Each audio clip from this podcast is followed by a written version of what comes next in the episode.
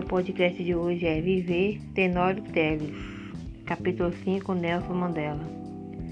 Uma boa cabeça e um bom coração formam uma formidável combinação. Esta frase de Nelson Mandela é expressiva de sua natureza e caráter. É uma evocação generosa do humanismo que fundamentou o seu pensamento político e a sua existência. Mandela é o mais importante líder mundial da atualidade e o homem que já faz parte da galeria dos governantes que dignificaram a política e souberam honrar a confiança de seu povo.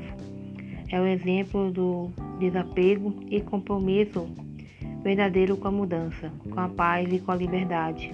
Poderia ter se apropriado do poder na África do Sul e se locupletado com o patrimônio público, como ocorreu em diversos países africanos e em outras paragens. Mandela não encarou sua chegada ao poder como uma questão pessoal, como vaidade ou como oportunidade para fazer negócios e enriquecer, como é praxe em nossos dias. Queria a liberdade de seu povo, a mudança, a construção de uma pátria para todos os sul-africanos. Não cultivou o refandismo contra os brancos, que implantaram na África o apartheid e o prenderam por 27 anos.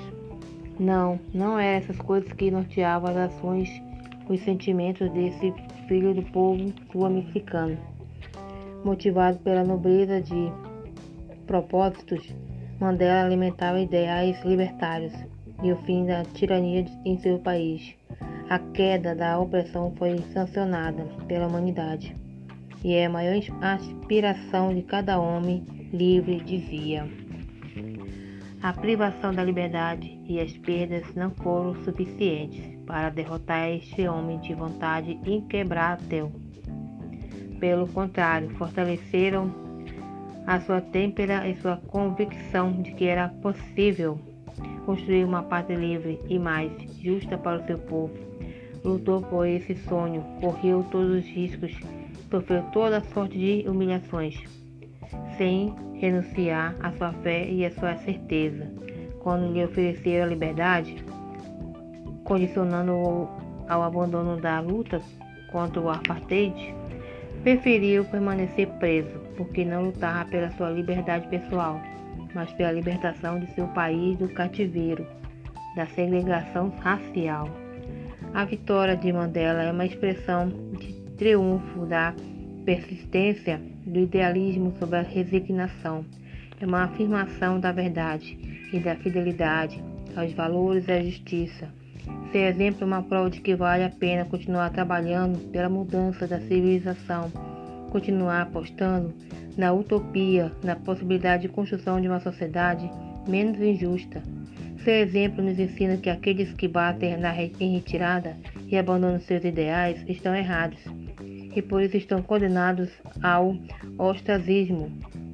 Nelson Mandela não traiu suas convicções e não traiu seu povo, ficou do lado de sua gente, não caiu no canto da sereia do poder, não foi picado pela mosca azul, não subiu à sedução do vil metal e da vaidade. Como ocorre frequentemente em nossos governantes, fez-se instrumento de sua causa. A luta é minha vida. Continuarei a lutar pela liberdade até o fim dos meus dias. Amado pelo seu povo, Nelson Rolihlahla Mandela é uma referência para o nosso tempo.